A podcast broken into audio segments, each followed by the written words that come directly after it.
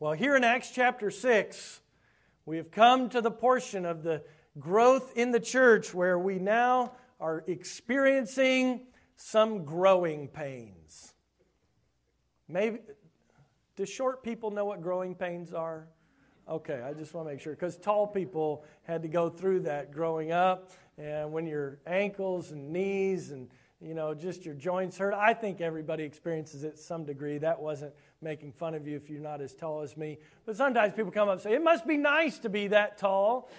Well, I can guarantee you I've hit my head on more ceiling fans than most of you have, and whacked my head on the corner of more cabinet doors, and even here I have to duck going out the doors, going outside here. And, it, you know, so there's blessings to growing, but there's also challenges that come with growing. I remember as a teenager playing soccer and basketball, having to wear ankle braces and things just because my joints were sore because they were growing so quickly. There was a time, my parents can tell you this, where I mean, almost every week you could measure me and see a difference on the wall as I was going up. And I went from being just an average height in seventh grade, an average seventh grader, to by eighth grade, ninth grade, I was the tallest kid in the whole school. And so I grew up kind of early and then continued to grow slower on through high school and kind of finished out. But growing pains are no fun, right? Well, you know, growing pains happen in churches too. And in Acts chapter 6, we're reading about the church as it grows and then some pains that it goes through. This morning, I'm going to tell you ahead of time, this is definitely more of a, a teaching kind of message. But I think it's a message that we all need to hear. And there's great truth in here for us to help us. And so uh, there's not a big miracle that takes place. God doesn't heal anybody here, He doesn't set anybody free from prison. There's nothing super spectacular. But you know, most of the Christian life is just faithful living day by day. Faithful obedience, following the Lord. Not every day is an exciting day. There are many days it's just, well, we just got through this day and the next day. So I want you to follow along with me as I read the first seven verses of Acts chapter 6. The Bible says this And in those days, when the number of the disciples was multiplied, there's the growth, there arose a murmuring of the Grecians against the Hebrews because their widows were neglected in the daily ministration. Then the twelve called the multitude of the disciples unto them and said, It is not reason that we should leave the word of God and serve tables. Wherefore, brethren, look ye out among you seven men of honest report, full of the Holy Ghost and wisdom, whom we may appoint over this business, but we will give ourselves continually to prayer and to the ministry of the word. And the saying pleased the whole multitude, and they chose Stephen, a man full of faith and of the Holy Ghost, and Philip, and Prochorus, and Nicanor, and Timon, and Parmenas, and Nicholas, a proselyte of Antioch, whom they set before the apostles, and when they had prayed, they laid their hands on them. And the word of God increased and the number of the disciples multiplied in Jerusalem greatly, and a great company of the priests were obedient to the faith. Just like when you're growing fast physically, you may experience some growing pains, so too a church that grows will often experience problems. Growth in the church will often bring problems. Sometimes people think, well, the way to get past any problem in the church is growth. We take that right from like a, a, business way of thinking. Hey, any problem can be solved through more sales, right? That's how the salesmen think, right? We have a few salesmen in here, I understand. You know, if we, as long as we sell a little bit more, we can overcome all these problems. Sometimes that attitude is taken in a church as well. Well, those people are having a problem. Let's just go reach some new people, and then we don't have to worry about that problem so much. But that's not what the Bible teaches. Notice here it says, In those days when the number of the disciples was multiplied, there arose a murmuring.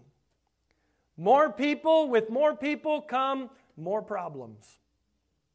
It's just how it is. Because you and I all have problems. We're people, right? People have lots of problems. And, and we bring our problems with us even when we come to church, even though sometimes we like to come in and say, oh, no, I don't have any problems. Everything's great. Let's peel that onion back, right? And there'll be lots of tears, right? Because that's us. We all have our problems that we bring. All of the people here mentioned, the Grecians and the Hebrews, these are all Jewish people predominantly that they're talking about. The Grecians were the Hellenistic Jews, those who had lived in other places and grown up knowing Greek and, and didn't really follow all the traditions of their Hebrew brothers that lived in Israel.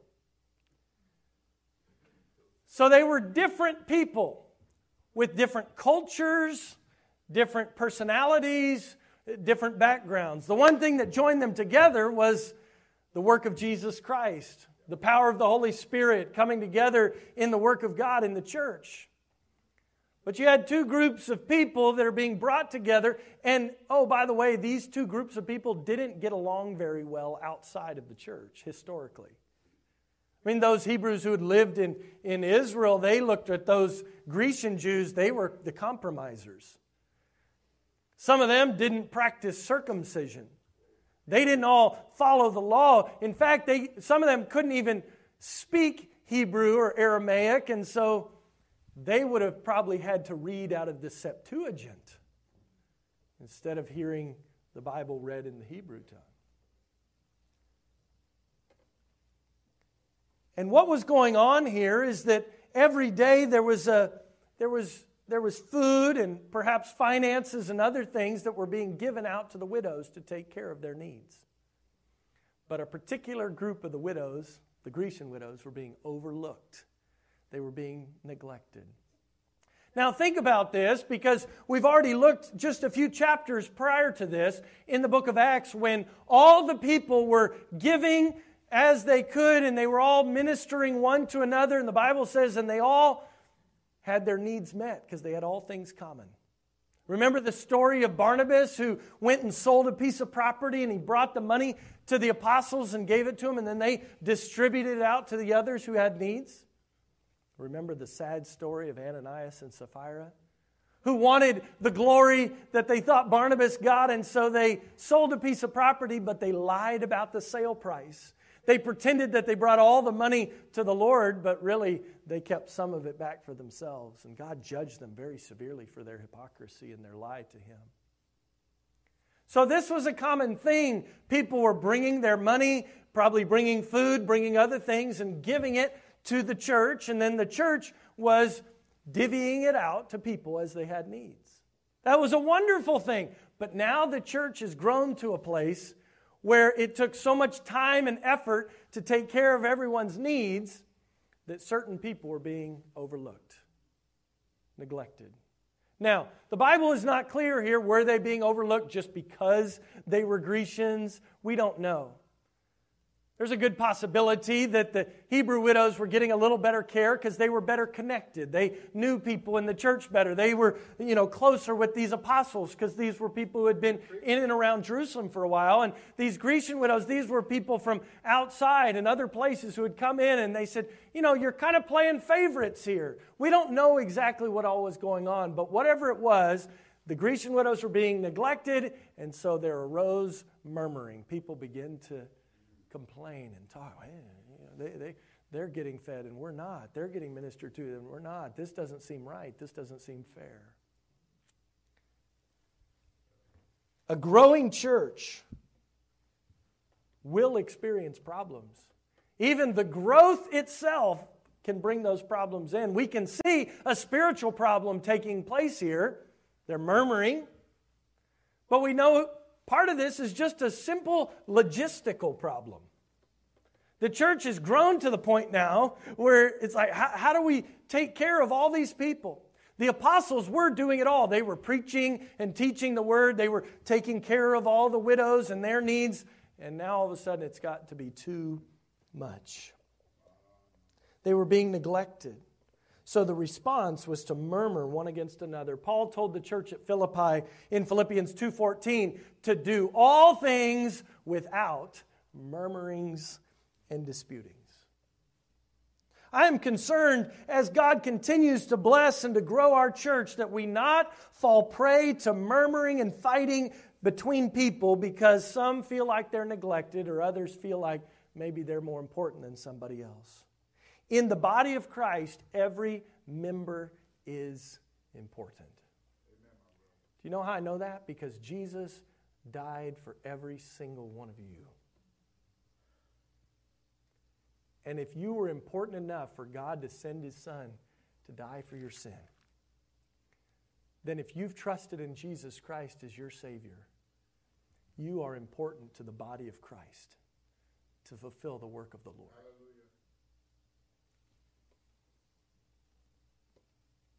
But sometimes in the body, as it grows, there are those who may get left out or forgotten, overlooked.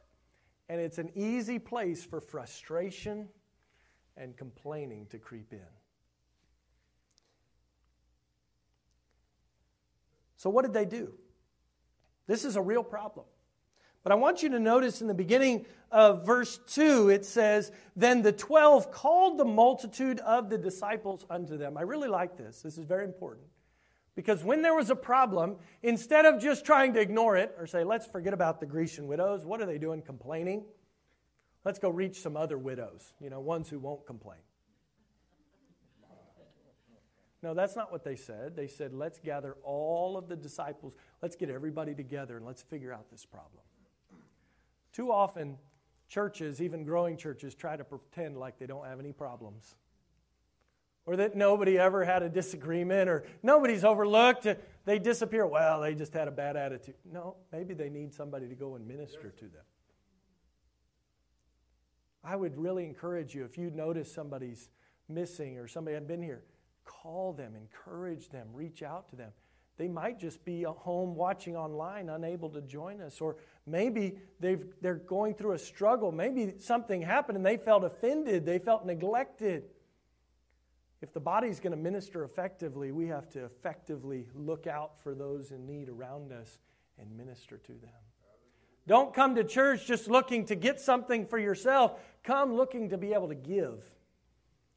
Look around throughout the week. How can I minister to those in the body who are struggling, those who have needs? Because there's always going to be people that are better connected, right? It's just how relationships work. And then there'll be those people that feel like they get passed over. So they gathered all the multitude together. That's important. And it says, they said, It is not reason that we should leave the Word of God and serve tables. Number two in your notes, if you're taking notes there on the paper, God's plan must be followed to overcome problems. A growing church will experience problems. Growth itself brings problems, brings challenges. But if we're going to overcome these well, we must do it according to God's plan. I want you to notice the principles that they followed here in this church to deal with this problem. First of all, notice the priority in the church. The apostle said, It is not reason that we should leave the word of God and serve tables. Now, was it important that the widows be ministered to? Yes. That's the passage here is not saying that we shouldn't help widows. What it's saying, though, as the apostles, the spiritual leadership of the church, they said this is not more important than the ministry of the Word of God. And later he says, and prayer. If we're going to be a church that overcomes problems and continues to go forward for the glory of God, we must be a church that keeps the priority in the right place. The ministry of the Word and prayer. Not to minimize those other problems, but rather to keep the priority where God wants it to be. And at the same time, how can we meet these other needs? The priority of the pastoral leadership must be on the spiritual necessities of the church, the ministry of the word, and prayer. They say it in verse 2 we should not leave the Word of God. Later in verse 4, it says, But we will give ourselves continually to prayer and to the ministry of the Word. One of the things I'm constantly challenged about and I, I have to work on in my own life is that I keep the priority right if I'm going to pastor effectively. And I would ask for your help to help me to keep the priority where it needs to be the ministry of the Word. The ministry of the Word happens through one on one conversations about the Word. The ministry of the Word happens through daily devotionals. The ministry of the Word happens through sending a message about the Word of God. The ministry of the Word happens as I study the Word and teach the Word. I'm thankful as our church has grown, God has greatly increased our ability to minister the Word to people. This past year, He helped us get our online set up. We're able to reach thousands of people this way that we couldn't reach otherwise. God's helped us as we've started some devotionals that people are able to listen to online every day. That's a blessing. Yesterday morning, a group gathered with me as we studied through the prophets together in the Old Testament. I was counting up, if you add up all those devotionals and speaking times and things like that, I'm, I'm speaking on average nine to 10 times a week, just ministering the word in a public setting. Then you add on top of that the private conversations and everything else. The ministry of the word takes a lot of time. And it's not just me doing that. There are other people in our church doing that as well. We have Sunday school teachers, we have people doing discipleship one with another. I believe this is a church that God is using to help minister the word to people. Amen. But if you're involved in the ministry of the word, and many of you are, some of you, it's with your own children at home, and as it should be. Some of you, it's with, with a neighbor, a friend, a relative, somebody who's just been attending the church, or maybe has never been here in person or hasn't been here in person in a long time, but somebody's going out and ministering the word to them. It takes a lot of time, doesn't it? As a church, if we're going to continue forward, if we're going to be able to overcome the challenges and problems that inevitably will come, we must keep the priority on the ministry of the word and prayer. So, how did they deal with the problem, though? Well, they kept the priority right. Number two, they found the right people to help to deal with this specific need. Notice with me, if you will, the character of those selected to oversee this problem or the solution to the problem. Verse number three says, Wherefore, brethren, look ye out among you seven men of honest report full of the Holy Ghost and wisdom, whom we may appoint over this business. So, again, it's not that this business was unimportant, it was very important. But it wasn't so much so that the apostles needed to give up the ministry of the word in prayer to be able to take care of the physical needs of the widows. So they found other people to help them with this challenge. Notice the character of these people. Number one, they were good men, they were men who were respected, of honest report. If we're going to minister effectively, if you're going to minister effectively to other people, if you're going to lead in serving here at our church, you need to have a good report. That's your lifestyle choices. That, that's what you're doing. That's how you uh, make decisions, that you live in a way that's of honest report. Number two, not only should they be good men, they need to be godly men. It says, full of the Holy Ghost. Full of the Holy Ghost. There are people of good report, but they're not really interested or excited about the things of God and God and what God is doing in their life. We don't want to be caught up just being a well-run business organization. No, this needs to be a place where it's full of the Holy Ghost. Good men, godly men. And I would say number 3, gifted. It says full of the Holy Ghost and wisdom. Wisdom. It's interesting to note all of the names given in verse 5 of these men that they selected, they all have Greek names.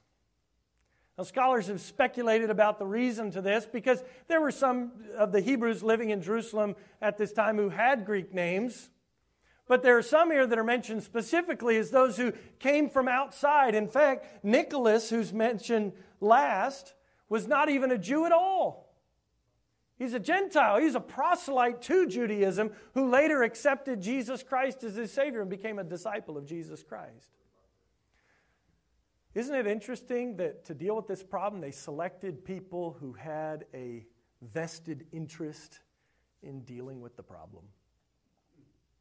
If we're going to be a church that ministers effectively, as we look out of how we can best serve, we need to look for the right person to serve in the right capacity. You wouldn't want somebody serving in the nursery who didn't care about children, right? I was telling this story in the first service. I, I, there's a reason Brother Larry helps us with cleaning around here. Because when uh, people from our church were helping to rebuild his house after Hurricane Harvey, he's in there mopping the floor even while we're working. It's like, Brother Larry, just wait, stop mopping. You know, we're, we're going to make another mess. No, I like my floors clean. You know, it's a blessing around here. He comes and mops and sweeps and cleans up around here, even when we're still making messes. Why? Because he wants it to be ready and right. Amen. Things that aren't even that important to you are very important to somebody else. Amen. And therefore, that's a person who's very helpful to be able to minister in that particular area. I think the reason these men were chosen was first because of their character, right? They were good men, godly men, they were gifted men. I think it was also because of their connections. These were some of the Grecian men who were selected out to minister to the Grecian widows. You know what great faith this shows too in the church leadership? That, that the apostles said, All right, here's a problem. It's the Grecians who are murmuring. Let's figure out how to fix the problem. Hey, we need some of the Grecian men to help us to deal with the problem. They didn't come in and say, No, all the Grecians are bad because they complained. No. Because you know what? Given the right set of circumstances, we all complain, right? When it's about me, when it's my problem, it's easy to complain. But to deal with this problem, they got the right people who had the right character to be able to work through it. But again, it's reiterated here that they kept themselves with the right priority, giving themselves continually to prayer and to the ministry of the word. Turn over with me, if you will, to 1 Timothy uh, chapter 3. 1 Timothy chapter 3. Here we have a list of qualifications of a deacon, and some have said, well, Acts chapter 6, this is clearly the first deacons in the church. And while they were definitely serving in a manner that seems to follow along with what we know of deacons, so that's probably true. It's not, they're not specifically referred to in this passage as deacons in Acts chapter 6. Now, the words waiting tables and all that have the same root word as deacons, so it's a good argument for why these are probably deacons. But I want you to understand the point here of the message this morning is not about getting the right deacons. The point is about what God has put here to be able to serve together as a church, to be able to serve one another. Service in a church is not just about who's a deacon and who's a not, who's not a deacon. Service in the church is about every person ministering one to another and serving one another in the body of Christ. But I do want to point out the character or the qualifications of a deacon in 1 Timothy 3, verse 8. It says, Likewise, must the deacons be grave, not double tongued. They're not telling one thing to one person and something to somebody else, not given to much wine, not greedy of filthy lucre holding the mystery of the faith in a pure conscience. And let these also first be proved, and let them use the office of a deacon, being found blameless. Sounds like men of good report, right? Men who are full of the Holy Ghost. Men who are full of wisdom. And it says, Even so must their wives be grave, not slanderers, sober, faithful in all things. Let the deacons be husbands of one wife, ruling their children in their own houses well. Notice verse 13. For they that have used the office of a deacon well purchase to themselves a good degree and great boldness in the faith which is in Christ Jesus. There is a great reward for those who serve God well. God blesses those who serve Him and serve His church. The church is the body of Christ. God blesses those who serve His body. Thank God for those who serve faithfully in the church to fulfill the work. So they selected out these men. All of the people agreed, it says in verse 5, the saying, please the multitude. Then notice verse 6. It says, Whom they set before the apostles, and when they had prayed, they laid their hands on them. There's a very important point here that I want to make. The apostles, as these men were selected, they then went and they delegated their authority to them to be able to fulfill the work that they needed to do. Apostles said, We're going to stay focused on the ministry of the word and prayer. Deacons, now, if they're deacons or whoever these servants are in the church, these folks, we're giving them the authority to take care of the ministry that they've been given to do. I see this as a very important thing in our church as we continue to grow. And I want you to understand this. If you're serving here in some way at our church, and many of you are in so many ways, we want to give you the authority to be able to make the decisions that you need to be able to make so that you can serve effectively. You say, well, that's, that just sounds like good delegation. Well, that's because that's what the Bible teaches. How frustrating would it be to be trying to teach a Sunday school class and have to go ask somebody if it'd be okay if you invited somebody to your Sunday school class? I've talked to guys who they've seen what God's doing here and people being discipled and growing the Lord. They say, I sure wish we could do that at our church. I said, Do you really have to ask your pastor's permission if you go soul winning or, or disciple somebody? Well, no, I guess not. Sometimes we live in such fear in church, don't we? I don't want to I don't want to do something that I'm not supposed to do. If God's called you to serve in such a way, you may say, Well, I, I just want to make sure I'm, I'm headed in the right direction. That's great. We can talk about that. But if God's called you to serve, I want to send you out so you can serve as effectively as you can in the ministry that God has given you. That's what they were doing here. They called them together, they prayed, and they laid their hands on them. This was a delegation or a passing of authority. This is saying, These men have our blessing to carry out this work that they've been given to do. Now, the Bible's not specific on this, but I would imagine that then these men who were serving this way didn't have to come back and check with the apostles every time there was a new widow. They were just able to make their decisions based on the needs and the opportunity that they had in front of them. And I think for a church to grow effectively, for a church to continue forward, we need more people who can be equipped and sent to be able to fulfill and to do the work that God wants to do in and through our church. Now, this brings up one other very important point. And while it's not explicitly stated in the text, I want to not pass this opportunity by to ask you to think with me where did all of these men came, come from? These seven men that were selected out, where did they come from? Did they transfer their membership from another church? No, because there was no other church. Where did these guys come from? For a church to grow effectively, we must continue to make disciples to teach and to train, as Paul told Timothy, and the things which thou hast heard of me among many witnesses, the same commit thou to faithful men who shall be able to teach others also. My point here is this it doesn't mean that you can't come here if you've been in another church. That's not the point. But rather that every person that comes in, every person who says, I'm a part of Arise, we want to say, how can we help you to grow to the place that you can more effectively serve Amen. and minister for the Lord? We don't think that growth happens just by looking around and saying, hmm, who's already saved and serving God that we can just get to come here and plug them in and keep doing what they've already been doing. Now, we're thankful for God doing that. But if we're going to be a church that grows effectively and continues to push forward even in the face of problems, we need to be a church that continues to look at the people around us and saying, how can I work myself out of a job? Who else can I disciple? Who else can I teach? Who can I bring along with me?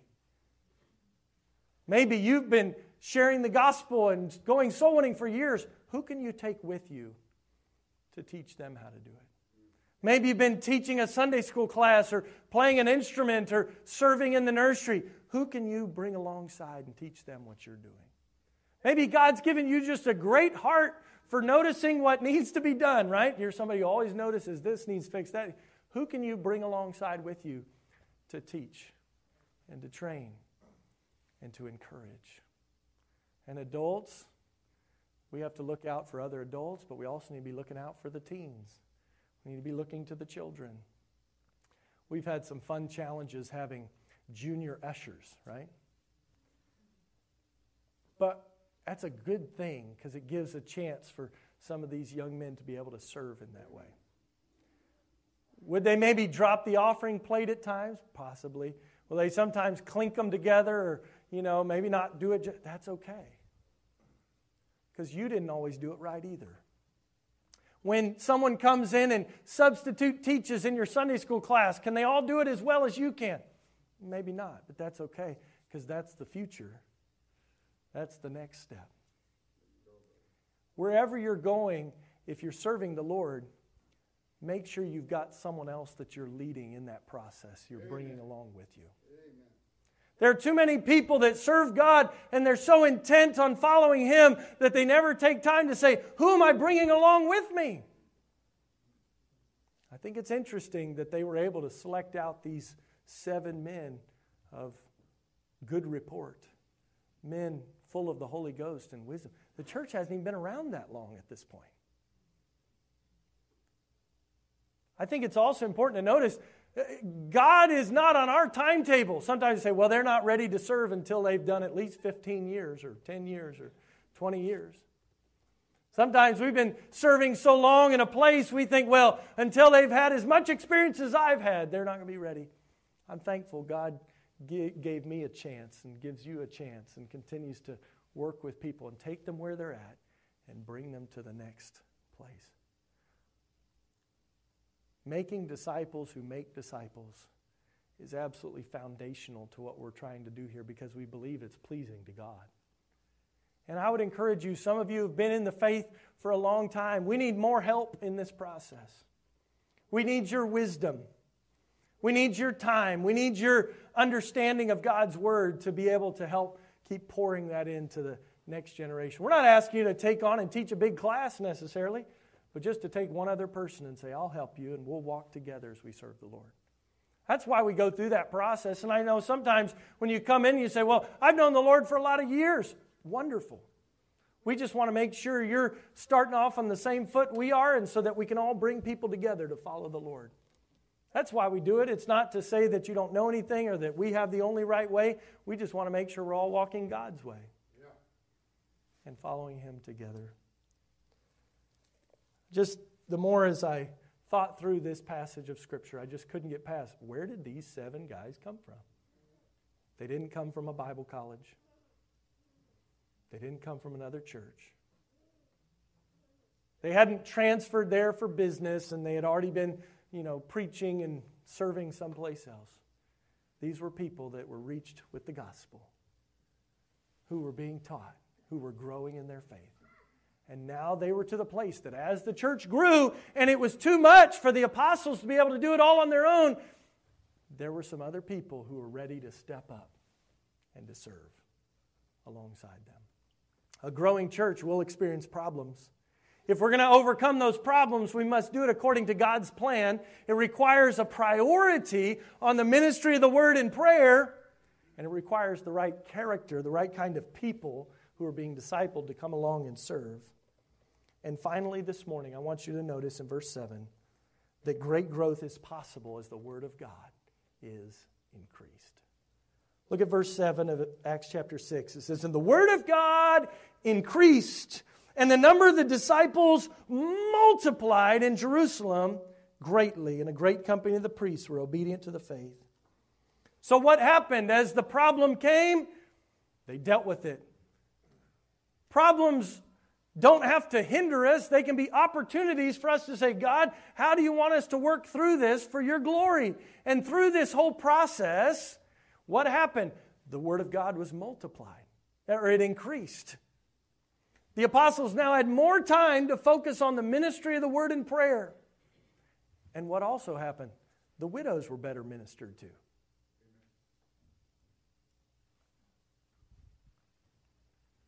The whole thing went up a whole another level. Everything went up.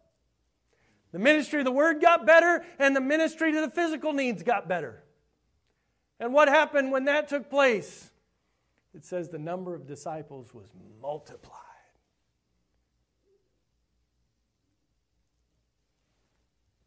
Sometimes people look at a, at a church, and there, there are a lot of ways people, many books have been written and podcasts have been recorded on how to grow a church. And you can grow churches by having a big show and putting yourself in a lot of debt most of the time and uh, just bringing in you know the right people to sing or the right people to get up front and everybody comes to see them i would call that that's that's that's an attractional model of ministry. And there's attractional ministry that happens in conservative circles and very progressive circles. But when it's just based on attraction at some point that wears off. And we want to make the word of god you know something that people can listen to and hear but we can't twist it just to make it attractive for people. So, how does the church grow then if it's not all that attractive? Well, through faithful disciple making. Each one reaching one and leading one, following one as we walk in obedience to the Lord's work. Some people look at church and say, well, a church, if it's going to do right and going to preach the gospel and going to stand for truth, it just can't grow in this day that we live in because things are too hard. It was a lot harder in a lot of respects in, in the days of Acts than it is today. So, what's the difference? It's people who cared enough to continue to make disciples and reach out. If you expect the ch- all the work of the church to be done by one or two people who just know how to put on the right show and say the right thing, it's not going to work very well. Amen. Or even if you just happen to find the right person at the right time and make it really exciting, everybody shows up, eventually that person's going to die or they're going to leave and the whole thing falls apart. But if it's a church that's based upon the Word of God, keeping the priority on following the Spirit of God, living in obedience to Him and building it around the truth as people disciple one another and teach one another and grow together, what happens? As the word was increased, the number of disciples multiplied. May we not be the lid that keeps us from reaching more people because we refuse to disciple somebody else. We refuse to encourage somebody else or help them to grow because you know what? You can't do it all. I can't do it all. And sometimes we fall, I fall into this trap, you know, well, I'll just do a little more, a little more, a little more. Well, at some point, you can't do a little more. The apostles had come to that point. Now, clearly, they were some pretty high capacity individuals. God was doing some great work through them. You know, you had this group of 12 or so that are ministering, and there's thousands in the church at this point. But even that church came to a point where it wasn't going to grow, and they were starting to disagree and starting to argue with one another and murmur and complain. So, what they do, they, they brought in more people that would continue to serve. But they weren't people from outside, they were people who already connected right from inside, who grew together the word of God increased, the number of disciples was multiplied, and it says here, and a great company of the priests were obedient to the faith.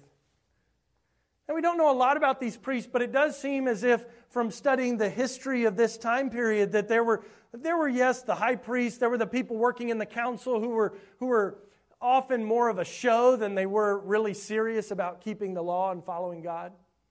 But there were priests who really were trying to stay faithful to the Old Testament law. They were trying to do the right things and they, they ministered to the people in their communities. These were guys who were probably really good people. They just didn't know Jesus as their Savior.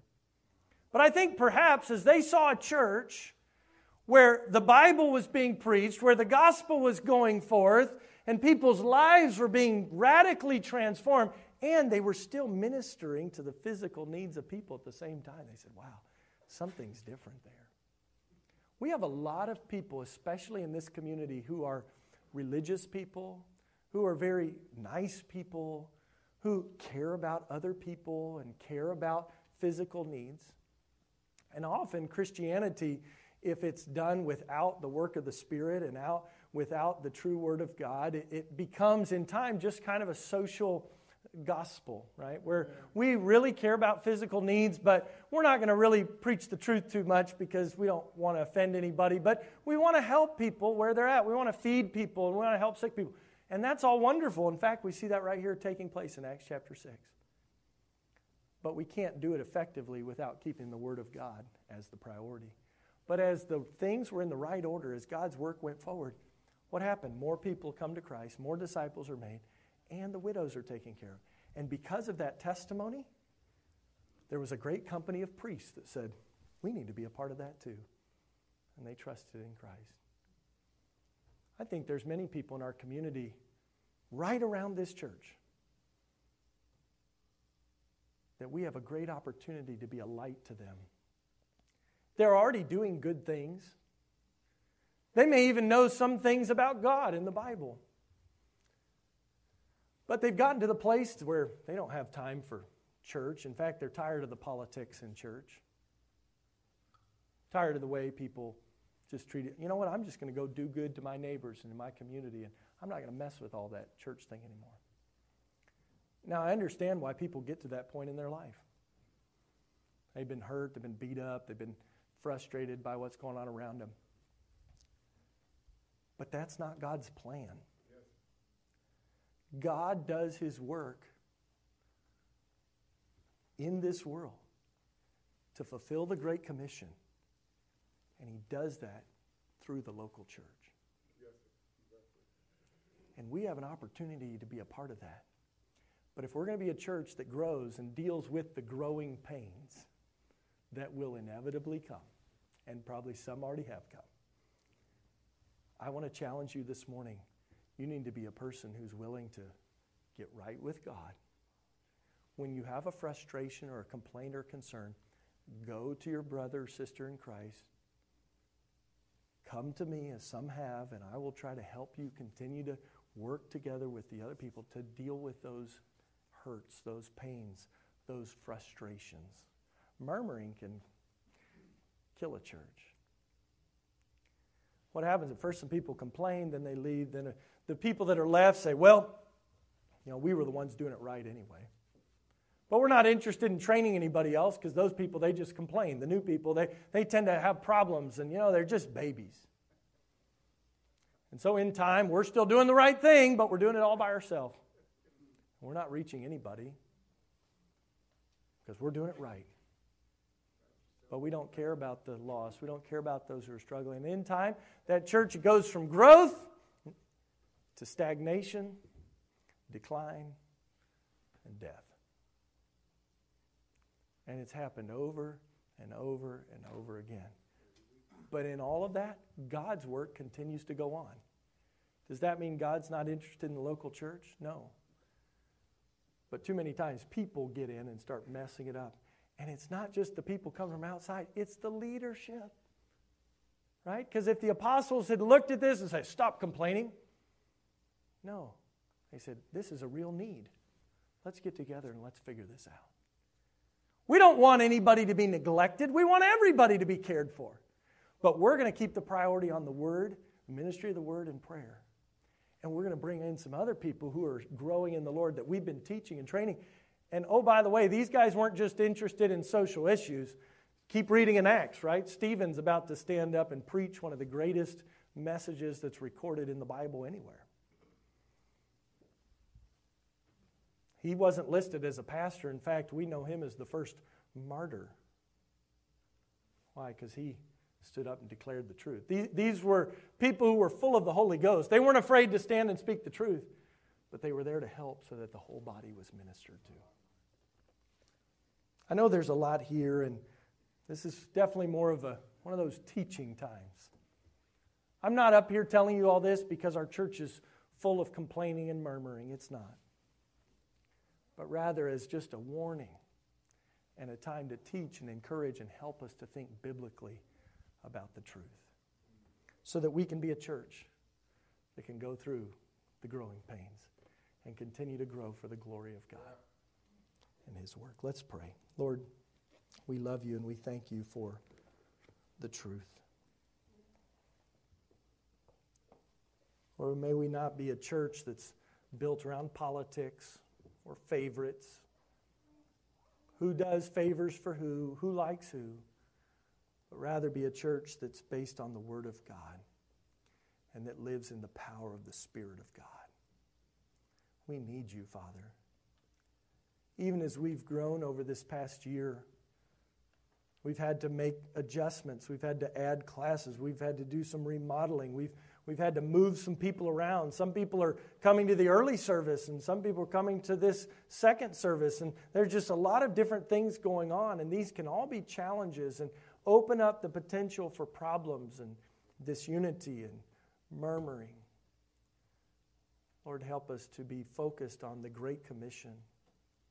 When we have problems that do arise, may we deal with them biblically.